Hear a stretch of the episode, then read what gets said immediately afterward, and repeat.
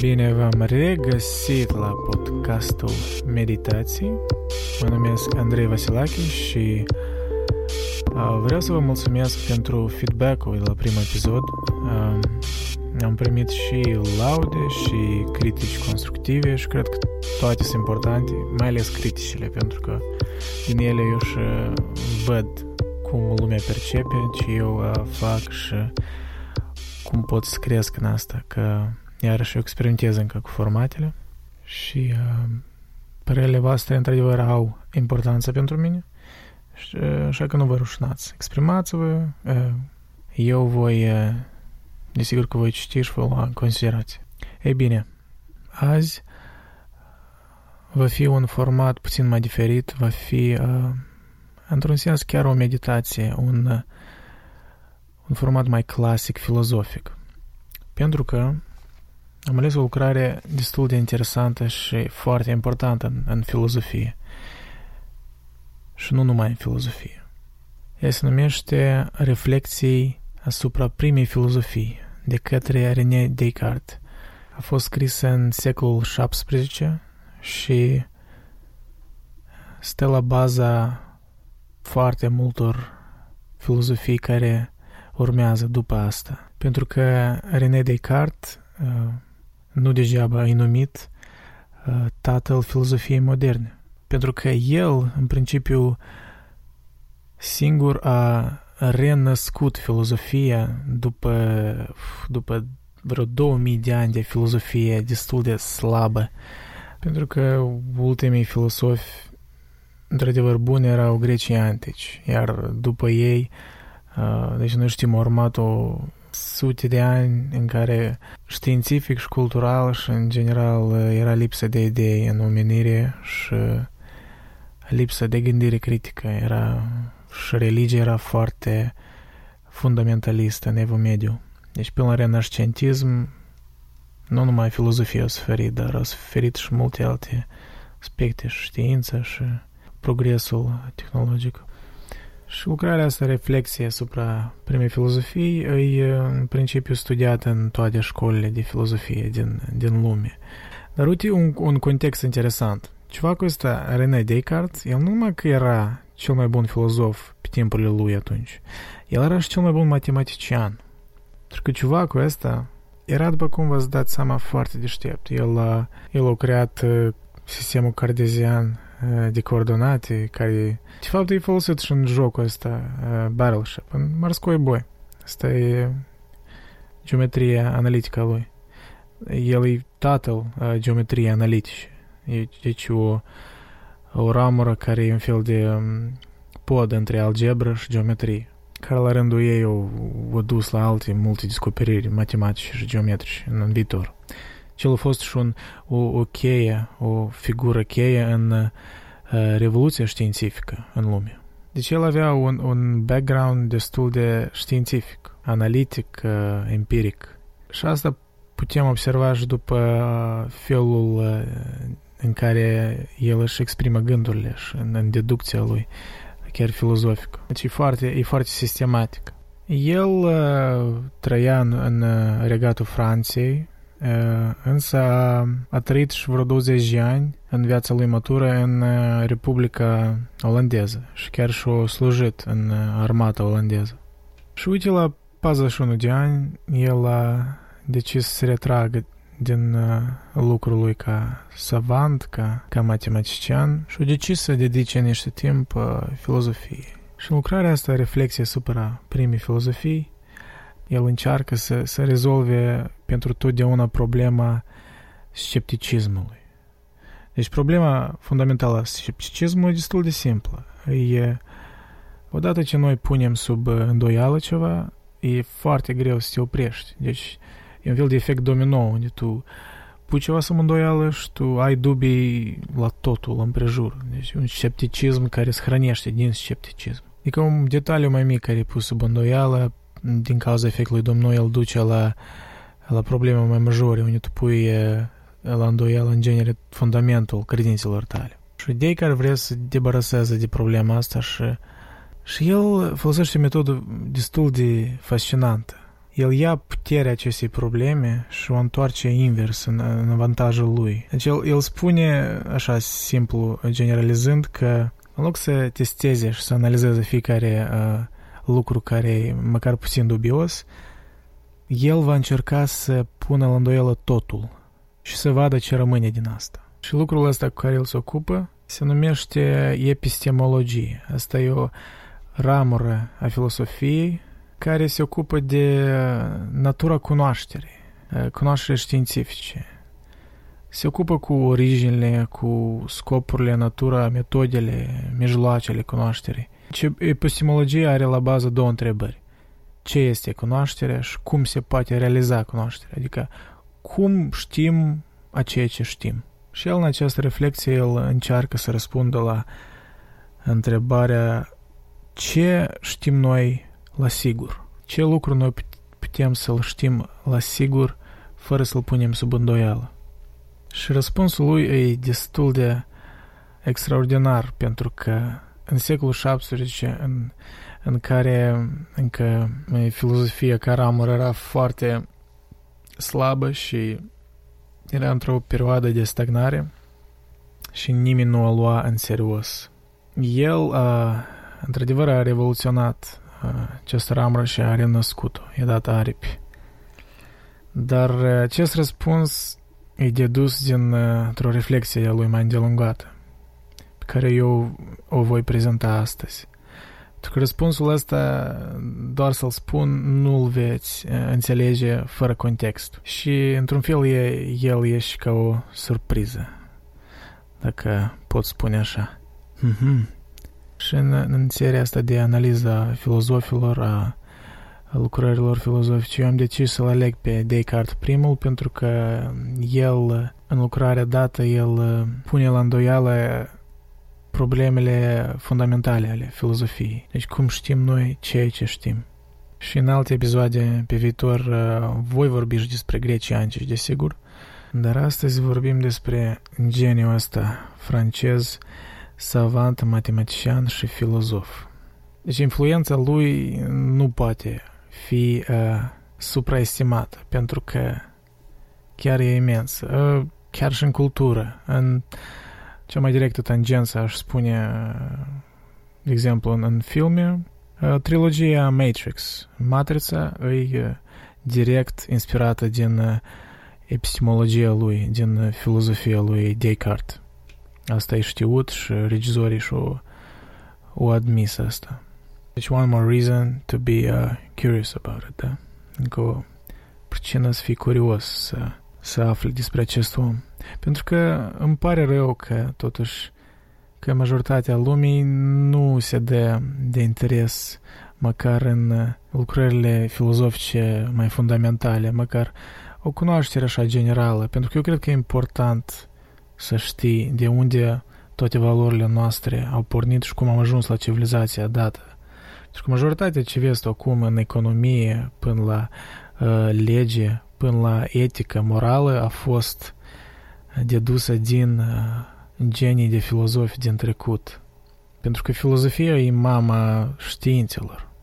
De la ea a pornit totul în principiu. Și îmi pare rău că ea e văzută astăzi mai nu știu cum, cum scepticism, cum cinism de asta mai, mai dur. Uneori meritat, pentru că nu toată filozofia e bună, este multă filozofie rea și pretențioasă și uh, cu argumente foarte slabe. Dar filozofia, în principiu, mai ales clasică, uh, e foarte interesantă și aș vrea să vă comunic și pe viitor, într-un mod mai, mai simplu, ideile principale din filozofiile care mă fascinează. Și de aceea astăzi această lucrare eu voi aborda într-un, într-o formă mai specială. Dat fiind faptul că reflexia asta asupra primei filozofii de la Descartes e, e chiar o reflexie la prima persoană, e, o, e un râu de gânduri, un fel de consciousness stream, o, un râu de conștiință.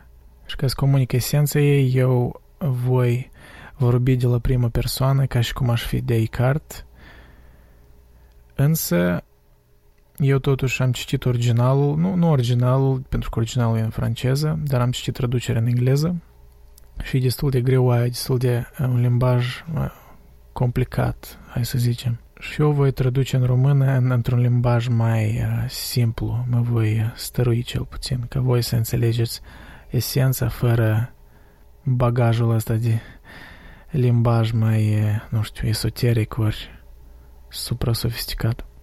Deci lucrarea asta, Descartes a scris-o în vreo trei zile, reflectând afară la natură, lângă un rug. Deci doar el, rugul și foaia. Acum închipuiți-vă scena. Eu sunt moșneagul Descartes, stând lângă rug, seara, reflectând cu foaia în mână. Citez. Partea întâi. Sunt retras. Acum că în sfârșit am timp, cred că trebuie să mă debrasez de toate credințele mele false și să-mi construiesc cunoștințele de la o fundație anumită. Hmm. Ce mă trebuie să fac azi? De ce oare să nu reinventez eu toată știința? Însă eu nu voi fi de acord cu nimic care îi probabil, oricare e aproape exact. La fel cum și nu voi fi de acord cu nimic care e evident fals. Dacă eu pot pune sub dubiu un fapt, atunci eu nu îl voi accepta. Și eu nu voi aborda fiecare credință individual, însă eu voi distruge fundațiile din credințele mele. Și astfel eu voi da jos toate credințele dubioase, toate deodată. Da, asta va fi cel mai ușor. De exemplu, eu credeam că pot găsi adevărul din uh, senzațiile mele. Mirosul, văzul, auzul, senzațiile tactile. Dar realitatea e că senzațiile deseori ne păcălesc. Deci noi nu trebuie să avem încredere în aceste senzații și nu trebuie să ne așteptăm că senzațiile ne vor duce la adevăr. Însă, unii oameni totuși spun că există niște experiențe în viața noastră care nu le poți pune la îndoială. De exemplu, să spunem că eu sunt aici, lângă foc, ținând foaia asta în mână. Ar trebui să fiu nebun să nu cred în asta, da? Da. Sună plauzibil, într-adevăr. Însă problema e următoarea. Eu dorm. Eu chiar și am visat recent că stăteam lângă foc, ținând o foaie, când în realitate eu de fapt eram în pat, dormind. Și visurile uneori par foarte reale, într-adevăr. Hmm. Să încerc un asemenea experiment pe o secundă. Ce oare dacă eu acum visez? Și eu când visez, eu nu visez nimic nou. Da, posibil, de exemplu, să visez că am două capuri. Însă eu deja știam ce înseamnă cap înainte să adorm. Așa și picturii își folosesc imaginația. Ei combină părțile din conștientul lor ca să creeze monștri noi. Și chiar dacă tu nu crezi în asta, culorile sunt exacte. Uh, nimeni nu poate inventa o culoare nouă. Și sunt multe chestii ca astea, simple, universale, și toate lucrurile din conștiința noastră sunt formate din aceste chestii. Poate eu pot totuși fi sigur de aceste chestii, nu? Extensia, forma, numărul, locul, timpul. Aceste chestii eu sigur că există pentru că tot restul lucrurilor din lume, ele se conformă după aceste esențe fundamentale. Totul ce eu știu în lumea asta ocupă spațiu, totul are o formă și e separat de alte lucruri. Acestea sunt calități care ar putea fi exacte, precise. Și dacă așa înseamnă că fizică, astronomie și medicină, ele toate pot fi puse la îndoială pentru că ele conțin lucruri fizice. Însă matematica și geometrie, ele conțin lucruri pure care cuprinde totul, extensia și numărul. Hmm. Matematica și geometrie înseamnă că ar fi mai exacte, doar că dacă chiar și cele mai simple lucruri ca, ca numerele și spațiul nu pot fi crezute pe deplin. Hmm, Dumnezeu le-ar putea fi făcut reale tot timpul ăsta. El m-ar putea fi păcălit până acum, pentru că este nevoie de niște puteri supraumane ca să fiu păcălit despre numere, iar Dumnezeu are aceste puteri supraumane. Mm, voi presupune că nu Dumnezeu cel foarte bun, izvor al adevărului, ci un anumit geniu rău, dar acesta deosebit de puternic și iscusit și-a dat întreaga osteneală să mă înșele. Mm, Dumnezeu e bun, El nu m-ar înșela. Da, e, e un uh, demon viclean, e un demon rău. Da, un demon rău m-ar putea fi păcălit pe mine, că să mă facă să cred că 2 plus 2 e 4, când de fapt 2 plus 2 e 5. Mm, și acum, unicul lucru care îl știu e că nu pot fi sigur de nimic. Dacă nu pot fi sigur de nimic, eu nu pot judeca nimic. Ah, asta mă face să fiu obosit. Mă duc să mă culc. Sfârșitul părții întâi. Deci chiar din uh, prima zi din această reflexie, Descartes, uh, după cum ați auzit, a încercat o chestie destul de arogantă într-un fel. Uh, el a decis că, uite, dă să-mi asum că totul ce știm noi până acum, ce știu eu până acum, e greșit, pentru că totul poate fi pus la îndoială. Și dă să văd ce rămâne din asta, dă să, să construiesc o fundație de la început. Și el, deci, se gândește la chestiile astea universale care, uh, care cuprinde totul ca numerele, uh, forma, uh, extensia, spațiu, timp.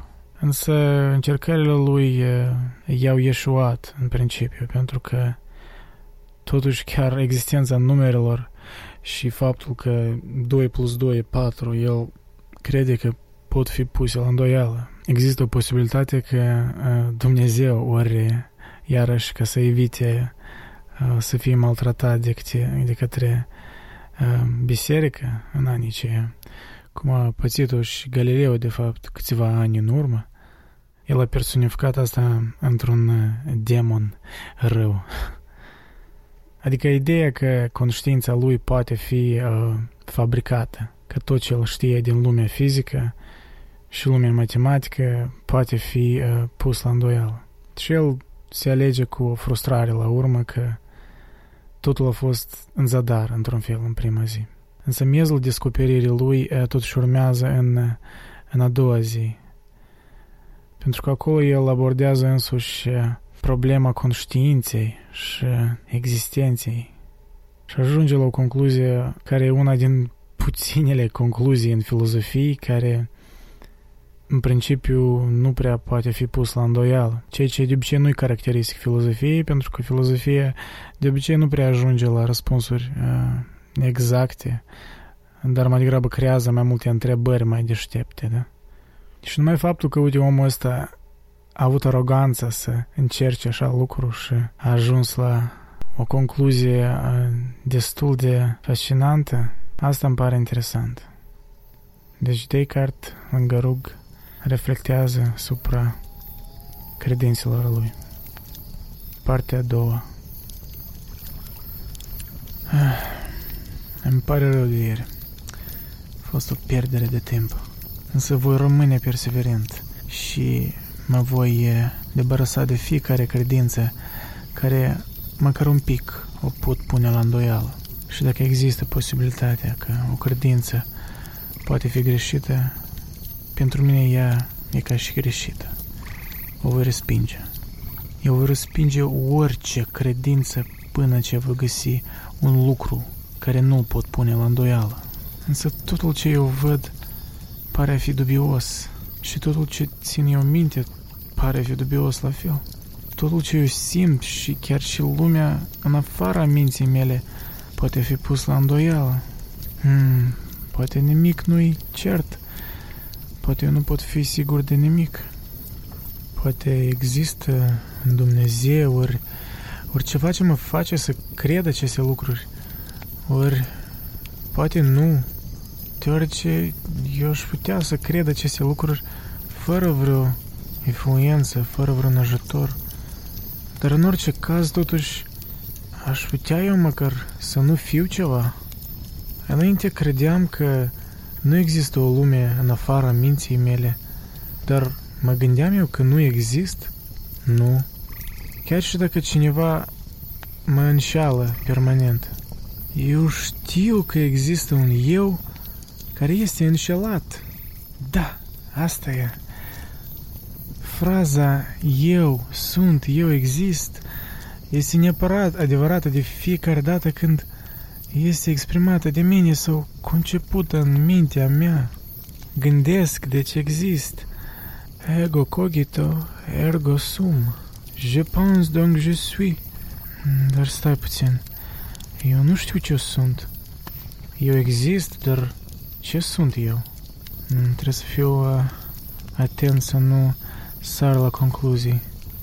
Sunt multe lucruri care eu știu că nu sunt. E posibil că nu am corp. E posibil că eu nu sunt un om. E posibil că nu am suflet. Dar eu știu la sigur că eu sunt o ființă gânditoare. Asta e precis. Gândirea e un atribut care eu precis îl am și atâta timp cât gândesc, eu știu că eu exist – eu sunt, eu exist, asta e precis. Dar dacă m-aș opri din gândit, cine știe, aș putea să nu mai exist. Înseamnă că eu sunt, exact vorbind, doar o ființă gânditoare. Totuși asta e, e ceva. O ființă gânditoare e o ființă reală. Dar aș putea fi sigur de altceva? Încă nu, dar atunci ce sunt eu? Ce înseamnă o ființă gânditoare?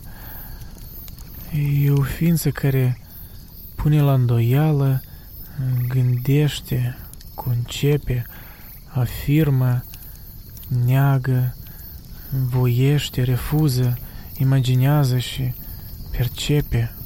Eu pun la îndoială, eu înțeleg, eu voiesc și eu încă și imaginez Chiar dacă ceea ce îmi imaginez poate să nu fie real, chiar dacă ceea ce eu percep, aud, văd, simt, nu e real, eu sunt real, pentru că toată perceperea asta e partea gândirii. Acum eu știu că eu există atâta timp cât eu percep. Și pare o nebunie să spun că eu nu pot să am încredere în lumea externă, dar Asta e adevărul, dar îmi vine foarte greu să conștientizez ideea asta că eu nu pot să am încredere în lucrurile fizice. Dar totuși uite la ceara asta. Ea miroase bine, e rece, solidă, e atât de reală ca și orice alt lucru. Însă dacă o pun lângă foc, totul se schimbă. Ea nu mai miroase, arată, ori pare la fel. Chiar dacă e, pare să fie aceeași ceară, toate calitățile ei s-au schimbat. Lumea externă e mult mai complicată decât pare. Ce este ceara? Ceara e ca orice lucru fizic. Ea se lărgește, e flexibilă, o poți mișca, însă restul calităților ei sunt mai puțin precise, dar aceste trei calități par exacte.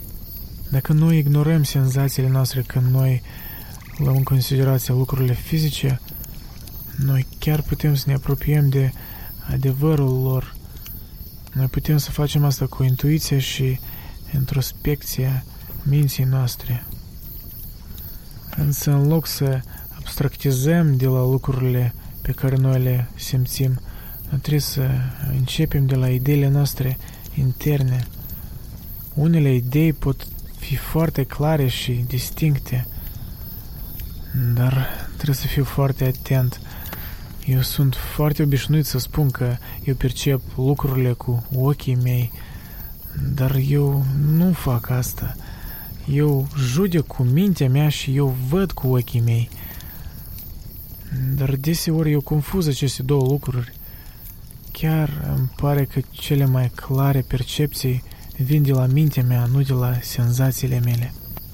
În concluzie, dar eu nu știu dacă sunt altceva decât mintea mea, dacă percep eu cu senzațiile mele, ori, ori prin introspecție, eu știu totuși că eu sunt.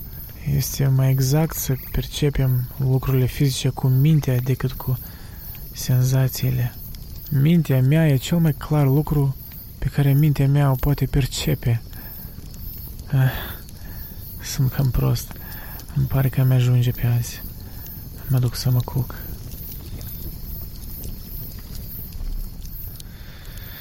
Фу, luați-vă aer și eu am știut să iau aer că am și eu trebuie tot asta să explic.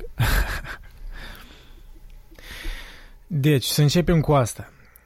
Descartes, în toate meditațiile astea lui, el uh, divizează lumea în uh, două categorii. În uh, ceea ce tu poți testa prin senzații, el le numește a posteriori. Uh, și lucrurile ce le poți uh, testa în mintea ta, uh, ca de exemplu matematica. El numește asta a priori. Și chestiile care le poți testa prin senzațiile tale, ele, după cum el a aflat, sunt mult mai dubioase. Deci percepțiile tale sunt foarte uh, instabile și, și capricioase într-un fel. Deci sunt prea multe varietăți și circunstanțe care le modifică și iar și exemplu cu ceara. Ceara, fizic vorbind, are calitățile fizice ca uh, uite, ea miroase, ea are forma asta. Dar odată și o topești în foc, ea se schimbă și proprietățile se deja dispar. E cu totul altceva. Și rămâne numai ideea uh, de ceară, da?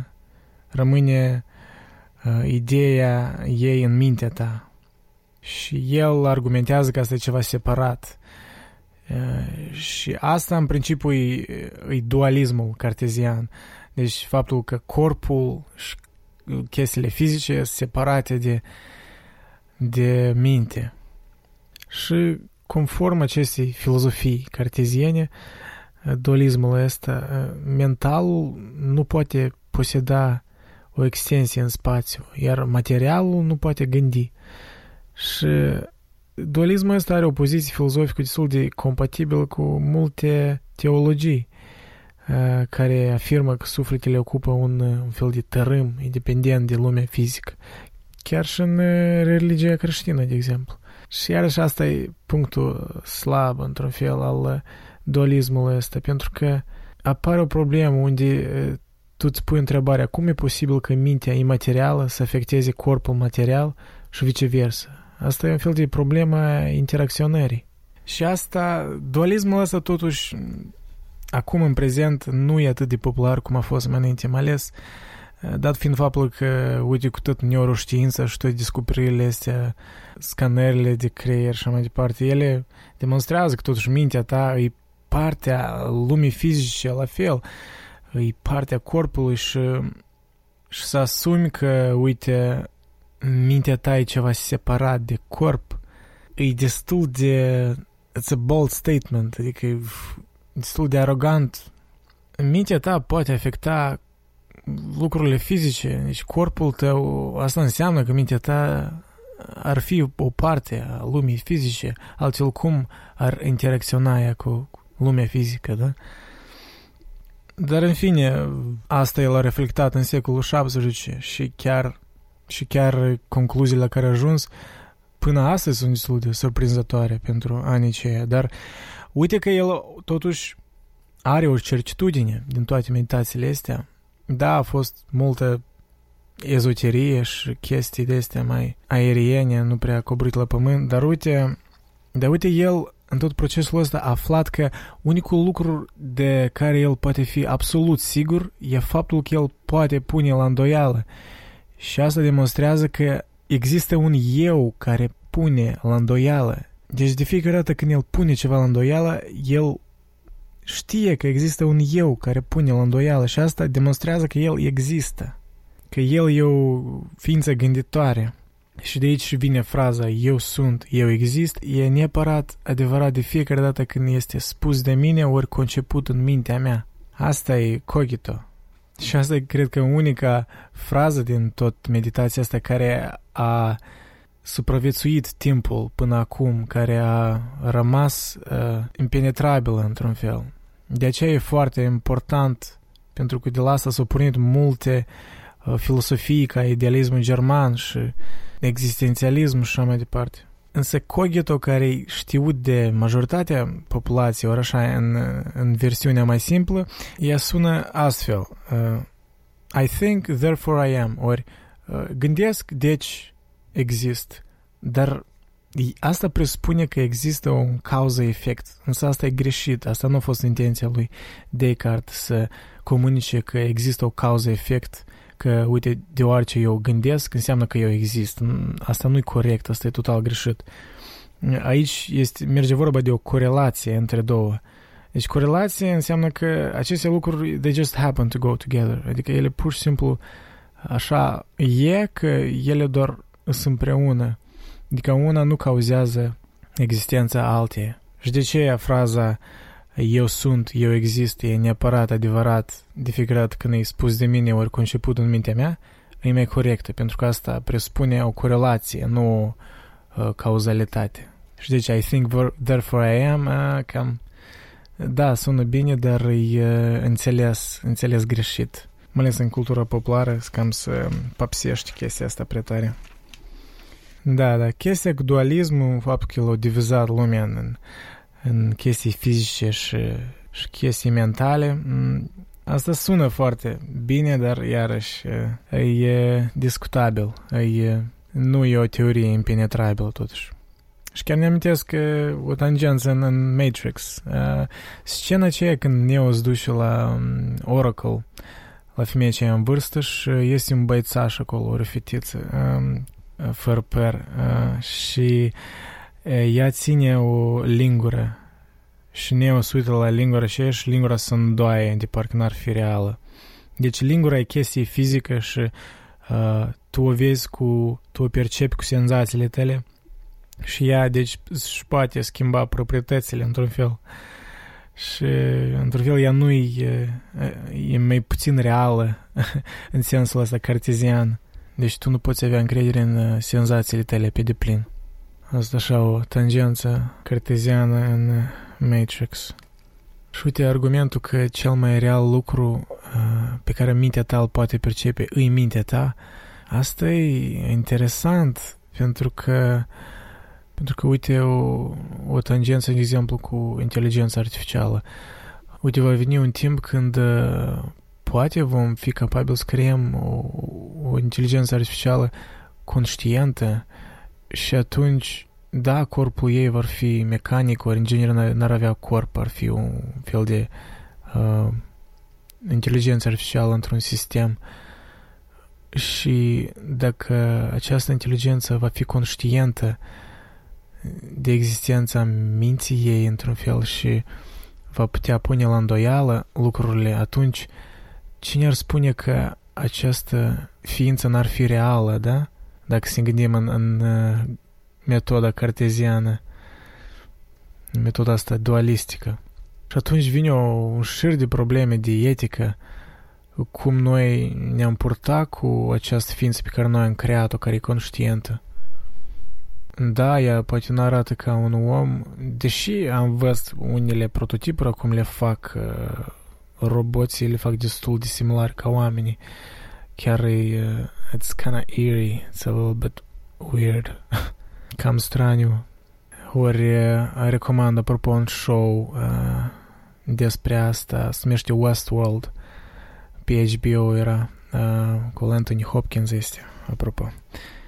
Tare fain show, uh, e anume despre tema asta de etică, de moralitate umană și de uh, inteligență artificială care, care a ajuns la un nivel unde noi chiar nu putem uh, face diferență între om și un uh, robot. Și mă fascinează ideea asta.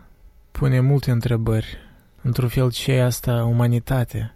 E doar mintea noastră, inteligența noastră, ori și corpul nostru. Deci fără corp nu am fi oameni. De exemplu, invalizii care nu-și pot uh, utiliza capacitățile corpului. Uh, asta e o problemă etică, nu? Interesant.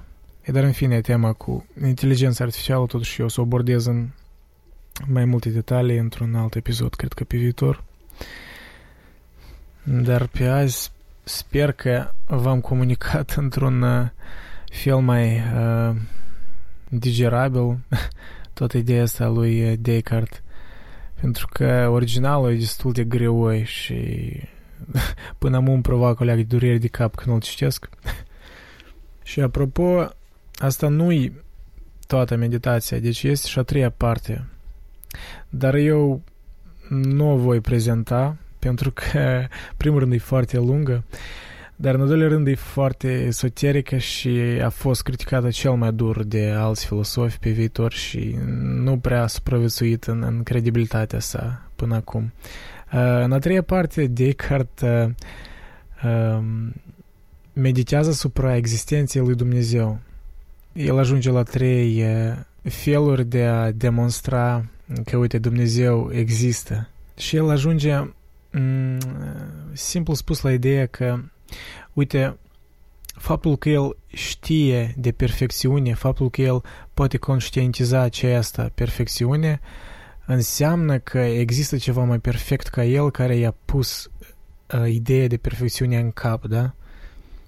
Adică, uite, sunt lucrurile fizice care nu sunt atât de reale, dar și pe există lucrurile a priori, ca matematica, ca uh, mintea lui care poate testa tot asta, care e mai reală, dar totuși încă e dubioasă. Și există lucruri perfect, ca Dumnezeu, care îi dincolo de conceperea lui.